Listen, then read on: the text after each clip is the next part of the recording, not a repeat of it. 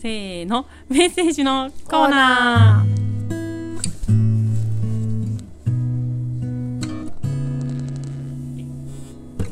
はい。このコーナーではメッセージを読みます。読みます。なんとまーさんから今年も来ているということで。はいクジラネームまーさんからはい。いただいてます。なんかねとんでもなく長いんですよこれかつてあの最長です。でもちょっといくつか分かれているのでえーっと分けて読んでいきますね。はい。えーっとですね。えーっと最初はちょっと飛ばしまして。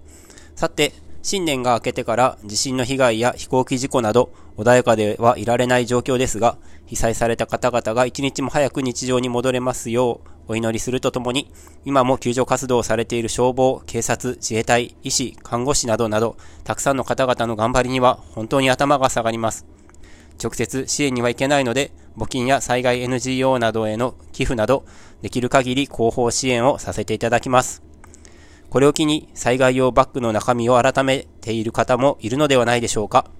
家族間、うちで言えば夫婦間で想定する災害のレベル感が共有できていないとバッグの中身が決まりませんよね。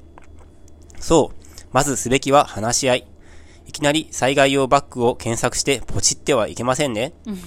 住んでいる地域でどんな災害が起こりやすいのか、避難所はどこか、まずはこれから始めましょう。あと、災害伝言ダイヤル171の家族間のルール決めも、ルール決めと練習もしましょう。毎月1日と15日は体験日で利用できますので、離れて住んでいる家族などにメッセージを送ってみるととてもいいですよ。はい、まずはここまで。すごいまーさんまーさんすごいまさんすごいですね。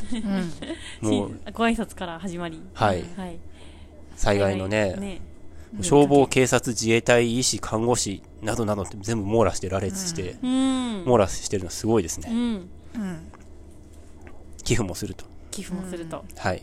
はい。素晴らしい。すごいね。新年早します。々徳を積んでるね。徳を積んでるわけじゃないんですよ。はい。心から、うん。はい。僕も寄付しようと思いました。うん。うん。できることはね、うんうんありますから、うんそうだよね。そこにね、直接行けるわけじゃなくても、うんうんううん。ん。そうだね。皆さん、災害の準備。自分もね、うん被災する可能性もあるわけで、うんまあさんね、災害伝言ダイヤル教えてくれて、ねはい。171。こ今も、ね、はい。教えてくれましたよね、まはい前だっていうか結構前だけど、はい。うんうん。やってない 今思い出しましたはい。はいはい。ぜひね。次は15日ですね次15日ですね。はい。はいはい忘れてますね。16日とかね、はい。はい。3日とかに過ぎてからね結構ね思い出すんだけど、うんうん。忘れますねはい。はいうん月曜日だそうですよ。そっかはい。次？うん。で、災害の準備。はいうん。僕もね、災害のね、レベル設定が若干なんていうか、自分の中でうん想定しきれなくて、ああそうだよねうんうんううんんなんかソーラーランタンとかを買いましたけど、うーんあと、チャッカマンをガス充填式のチャッカマン使ってるんですよ。うんうんうんうん。空っぽになっても、うん。そのガスボンベがあれば、あのそれ用のガスボンベなんですけど、足してはいはい。使えるって、やっぱ火がね、あの、じうん。自在に使えるっていうのも結構重要かなって思って、ううん。そうなんだ。家にあるんですか？はい。うん。へえでガスボンベもそうそうそう。置いてあっ。て。うん。へえそれは大事ですね。うん。ろうそくもうん。もちろんあるし、へえうん。備えてる。偉い。うん。そっか。うん。まあ、ガスボンベがね、ガスボンベっていうか、プロパンガスじゃないですか。うんうん。あれば、一応ガスはま何かよっぽどのことなければねあ、うんうん。使えるとは思うんですけど。う、ん。そうだね。なんか水も積んでるって言ってませんでした？はい、水もあるし、ガソリンもあるし、おー結構備えてる。うん。うんねえ、うん。いざ避難所生活にうん。なるってなった時は、なんかできることがない時もあるじゃないですか。でもなんか待ってなきゃいけないみたいな。なんか救救助っていうかまあいろいろ支援を待つ待つんだけどなんか例えばそれがに何日かかるか分かんないみたいな。23日はかかりそうみたいなうん。3時もあると。日なのか、1週間なのかねかみたい、な。1ヶ月なのか。なんかすごく長く感じると思うんですよ、1日とかが。うん。子供がいて。うん。で、子供がいるからあんまり動けないとかもあるし、うん。なんかそういうのを考えると、自分に何ができるのかなって考えて、準備が？そのし、その時？とうん、その時のシミュレーションをしようと思って、はいはい。なんか、待機の1週間みたいな。うんう。うん。んでとりあえず子供は一箇所に集めようと思って、地域とかでうん。避難所になった時に、うんうんなんか子供がいろんな家族に点在してると、なんか、大変？はいはいはい。みんなが結局やること同じですそうよね。そう親がそれぞれ自分の子供見てると親の手が取られるじゃないですか、うんうんじゃなくてやっぱ男手は男手で必要な部分とかもあるし女の人の手が必要な部分とかもあると思うんですけどで大人の手をできるだけ明かせるために子供はできるだけ集める、うん。でなんかね。子供を見るのが苦手じゃない人たちで、何人かで保育所みたいな感じにしてやる、うんで使えるものは使いますとか。うん。子供にとって必要なものって子供のところに集まってくると思うので、うんうんそれで多分なんか社会とかもできて遊び出したりとかするじゃないですか、そういうことしようと思いました。うん。避。それい難所では。いですね。みん。なやっぱ大人集まって自分がそれぞれね、何ができるかとか、高齢者のケアとかも必要でしょうし、医師とか看護師のね、資格がある人とかも勤務してる人とかいるでしょうし、それぞれで社会作った方がいいでしょうね。うん。うん。そうですと思いますね。ねね、うん。確かに。なかなかこの農場に住んでると災害のイメージがうん。油断しちゃって私とか、うん。まあ、だない大抵のものはあるじゃん、うん。水はないんだけど、うんうん。まあ、食料あるしなとか、うん。いざとなれば火起こすしなとかうん。思っちゃって、ん。準備してないんだけどでも避難所生活っていうのは十分あり得るわけで、うんうん。なんかそういう時に備えていろいろ物を用意しておくっていうのは大事だろうなってうん思いました、うん。平日の昼間とかだとうん。保育所に行ってたりするじゃないですか、うん。子供が、迎えに行くの大変だなとか思って、あ、その時ね。そう、うん。遠いんですようち保育所が、でそこを選んで行ってるから普段はねあのいいんですけど、車で30分かかるから歩いて行ったところで子供を連れて歩いて帰ってこれないじゃないですか、うんうんうん。車使えなかったら、うん。おおどうすんのかなって今考えたり、あ、そういえばね、うん。年末子供が DVD でトトロずっと見てて、うん。で、メイちゃんがいなくなるじゃないですか。うんで、村から、その七国山病院っていうところに歩いていくうん。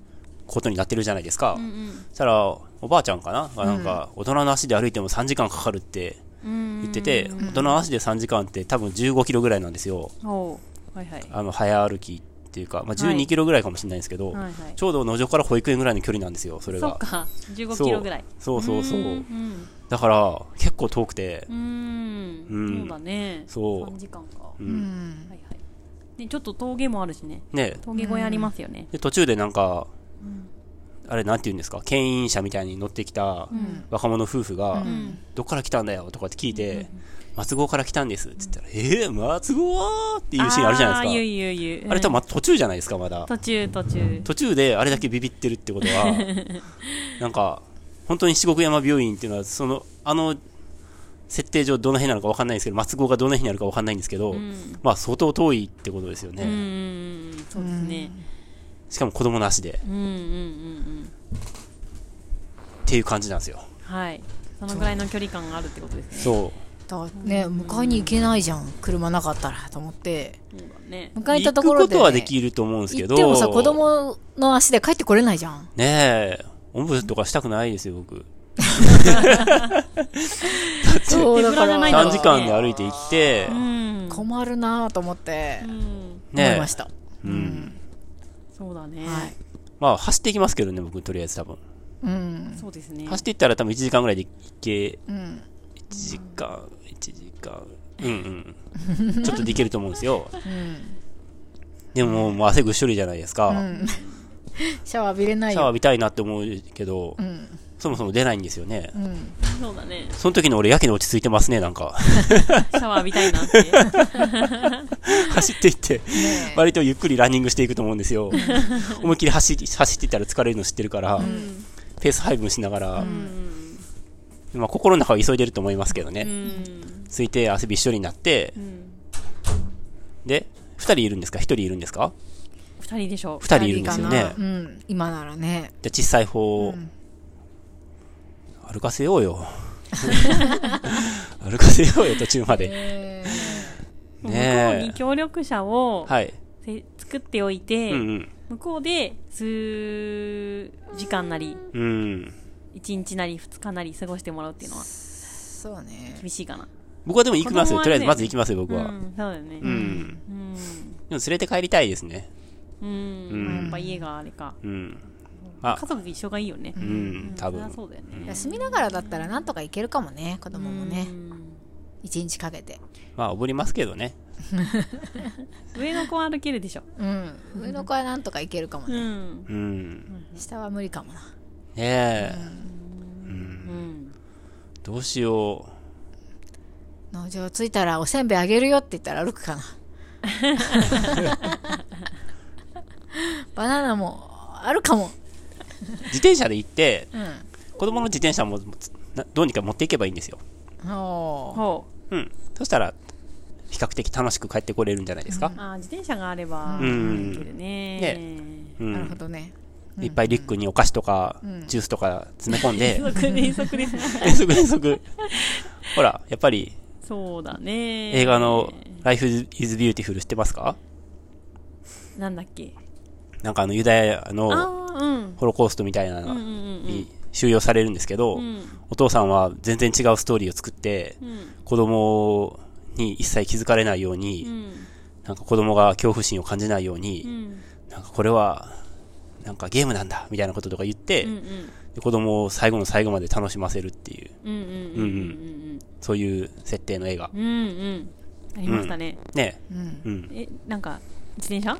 持ってくるんですか？ああ最後まで災害で大変ですけどはいはいそうですそうです。あ確かにそれは思う。競争だとかね。思う思う思う思う。うん。うん。で、あそこまで行ったらお菓子食べようとかさ。うんうんうんうん。うん。うん。ね。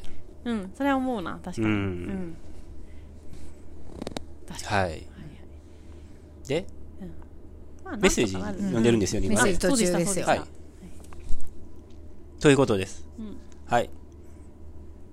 だから、うん1日と15日は忘れないようにしようということですね。そうですねはい。さて、先週の皮論についてですが、伊庭さんの里芋の皮は剥かないはかなりショッキングな内容でした。でしょうよ。でしょうよ。違う違う。ショッキング、ショッキングなのはもう分かってるうちですよ。それを食べて、さらにもうワンショッキング受けてほしいわけですよ。やったのかな？続きどうぞ。うん確かに、剥きにくさナンバーワンの里芋は、ピーラーにもしゃもしゃの毛が挟まり、たびたび作業を中断させられるため、剥かないで食べられるなら、それに越したことはないとも思いますが、が、しかし、あの毛が口の中でどうなるのか、試す勇気はありません。でしょうよ。試さなくてよし。歯に挟まって毛がピロピロするのが目に見えます。ああ、わかるよ。最悪でしたよ。試して、試して、試してみて、最悪じゃないよ。私は皮は結構しっかりめに剥く方です。夏野菜は別として、根菜類の多い今時期は、1回の料理で三角コーナーがいっぱいになってしまうので、毎度、もったいないという罪悪感から、コンポストで堆肥作りやりてえなぁと頭をよぎりますが、うちでは家庭菜園をしても、イノシシに荒らされるだろうという諦めと、これ以上余計な虫を増やしたくないのに、ハエが大量に発生したら嫌だなぁという二大言い訳が勝っています。勝っています。はい、です。はいはい出ますか？失敗したら出ますね。あそうなんだ。はい。腐敗に行くと出るのかな？うんうんうん。そう。水分が、あの、多すぎるとか。うーん。じゃあ水気よく切ってうん入れて混ぜればそんなに出ない。そう。ハエは。うん。でもベースがある程度の量増えてきたら、ん。あの、水気切らなくても、あー。全然いけるようになるんですけど、んうんうん。最初少ない量やるときに水分多いと結構分解が落ち着かないと、うん。ハエの方が勝っちゃう。なるほど。う。うんんうん。なんか知ったように言ってますけど。で、うちにあるからね。ねやってるもんねうんうんはい。はい。え？何？いや、何もないです。あそうですかはいはい。一はい瞬間がね、ありま間があしたね。りましたね火花が飛んでましたね。さあ、話は変わって、先日職場で皮付きの銀杏をいただきました。これが長いんですよ、このエピソードが。うんはい。茶碗蒸しの底にあるイメージ、そんなに美味しいとも思っていない私ですが、一応ネットで食べ方を調べてみました。ちょっと早めに読みますね。はいフライパンでいって、殻が割れたら火を止めて、中の薄皮を剥くとありましたが、この薄皮を剥く作業が、爪楊枝を使って丁寧に一粒ずつ剥いているのを見て、うん、めんどくさいからやめようかなと思いましたが、投稿するネタになると思ってやってみました。フライパンでいって割れるまでと書いてあったんですが、10秒いっても割れないし、だんだん殻が焦げてきて、焦げてきたので、まあ、いっか、と適当なところで火を止めて指で割ることにしました。しかし、親指でギュッとやっても割れないし、しかも熱々で無理です。その時思い出しました。そういえば昔、30年ぐらい前に父親が銀杏をペンチで割っていたような気がする。私は工具箱からペンチを持ってきてみると驚きました。ペンチには殻付きの銀杏がちょうど入る穴があるんですよ。そこに入れて挟むと殻だけ割れて中の実は潰れないで綺麗に中身を取り出せます。父の背中を見て育つとはこういうことなんですね。で、問題の薄皮剥きです。この作業はさすがに教えてもらってないし、見てもいません。試しに指でギュッとつまむと薄皮がパリパリって少し破けるので、その切れ目に爪楊枝差し込んで丁寧に丁寧に一粒ずつ剥いていくしかないようです。皮の剥き方を調べてみたら、目に入ってきたのが、銀杏食べ過ぎ注意や銀杏1日6個までのワードが出てきます。どうやら食べ過ぎるとビタミン B6 の働きを抑えてしまい、嘔吐や痙攣などの中毒症状を起こすようです。しかし、1日6個までとは銀杏を恐るべし。今回言った量を全部食べるには1ヶ月ぐらいかかりそうです。しかも、今のところ別にそんなに好きな、好きではない食べ物。年末にこんな手間をかけて私は何をやっているのか、もはやクジラチャンネルに投稿するためだけに向いているようなもんです。皮を剥きながらつまみ食いをしていたら、一日の許容量を超えてしまいそうになりながら、最後まで剥き終わりました。うちでは誰も食べる人はいないし、私はすでに銀杏の臨界点に来ており、あと一粒でも食べたら、おそらく痙攣して、メルトダウンや。ダメだ。イバさんが、おそらく痙攣して、嘔吐してしまうのでしょうか。せっかく剥いたからというだけで、なぜかもう少し食べたくなってしまう食欲を抑えながら、爪楊枝に4つずつ刺して、数本を冷凍することにしましたが、まだまだ余っていたので、農場に野菜セットを取りに行くついでにお裾分けすることにしました。いただきましたね。いただきました。イバッチに渡したあの銀杏は、銀杏皮むき初心者の処女作です。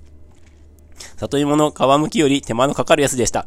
そんな恩着せがましい銀杏、味わっていただけたでしょうか？ということです。ありがとうございます。あのね、ジップロックにね、もう、はい。すぐ食べれる状態の銀杏ちゃんたちが。こういうことがあったんですね。はいなんで皮むいた状態で銀杏こんなにいっぱい来たんやろうと思って。うん、すごいなって思った。30粒が、ね、40粒がそこら入って、うん。銀結杏が構あったよ。うん一個一個、つまようじで剥いたってことですよね。ねえ、全然怖なかったよ。ねえ、うん。食べたんですけど、なんかエグかったんですよ。ええも銀、あ、もうでも銀なんてちょっと苦くない？う、うんう。ん。だから6個までっていうことかもしれない。あそのえぐみがなんかあるのかな？なんか。のかな？うん。うん。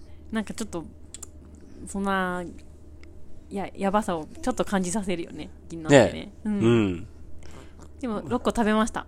いただいた時に。食べたんですか？はい。でどうでした？次の日また6個食べました食べよ。た？美味しかった、美味しかった。私は銀杏好きなんですよ。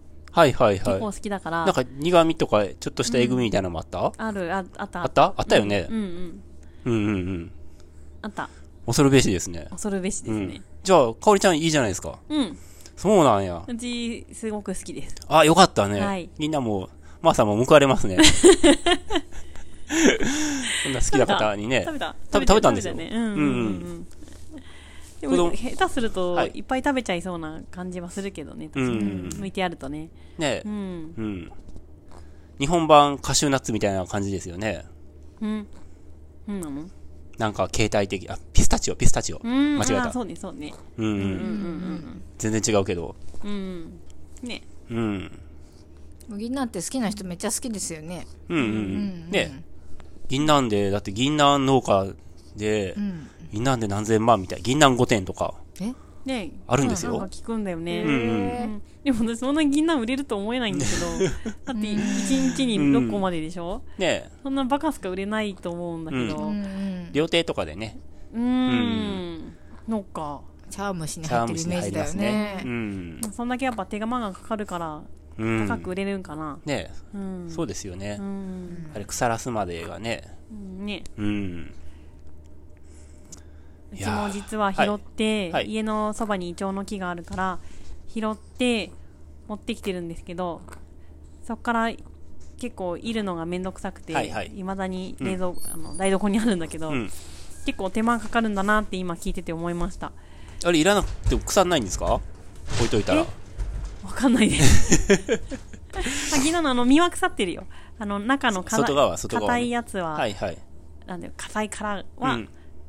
の状ない状態。態で持ってきてる。あそっか、それやと腐らへんのか。種やもんね。ーうん。わかんないな。うん。わかんないこれ杏。腐ったら確かに、まあ、ピーナッツみたいなもんかもしれないですね。うん。うん。なんかでも結構プニプニしてて、ね。なんか水、まあ水っぽいわけじゃないけど、なんかレアな感じするじゃないですか。しますね。ね。確かにね傷んだりするかもね。どうなんだろう。うん。全然わかんないな。傷まないのかもね。ね。えうん。はい。そんな、まーさんと銀杏。すいません、ちょっと笑いすぎてちゃんと読めてたかどうかせっかくね、書いてもらったのに。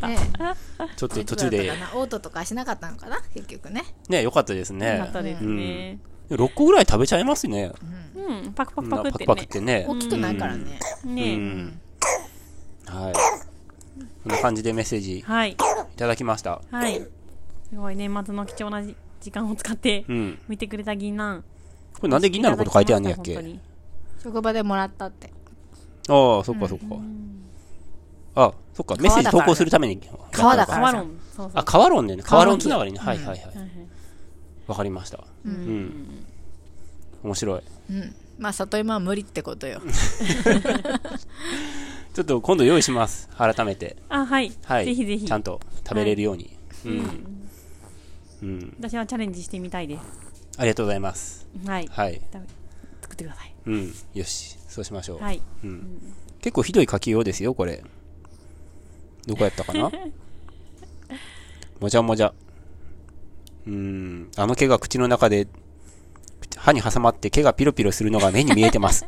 超気持ち悪いよ その状態がなんか目に浮かびますね。気持ち悪いようねん。挟まない、挟まられないですよ、そんなに。はい。まあ、やってみないとわかんないですね。そうですねはい。はいじゃあ、そういうことで、ねはい新しいことにチャレンジすると。はいはいそういうのはいいんじゃないですか？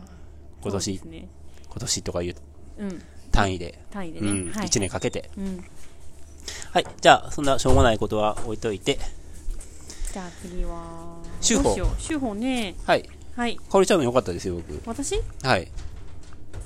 かおりちゃんのしかないと思いました。あそうそうですかはい。じゃあ、ジングル行きましょう。はい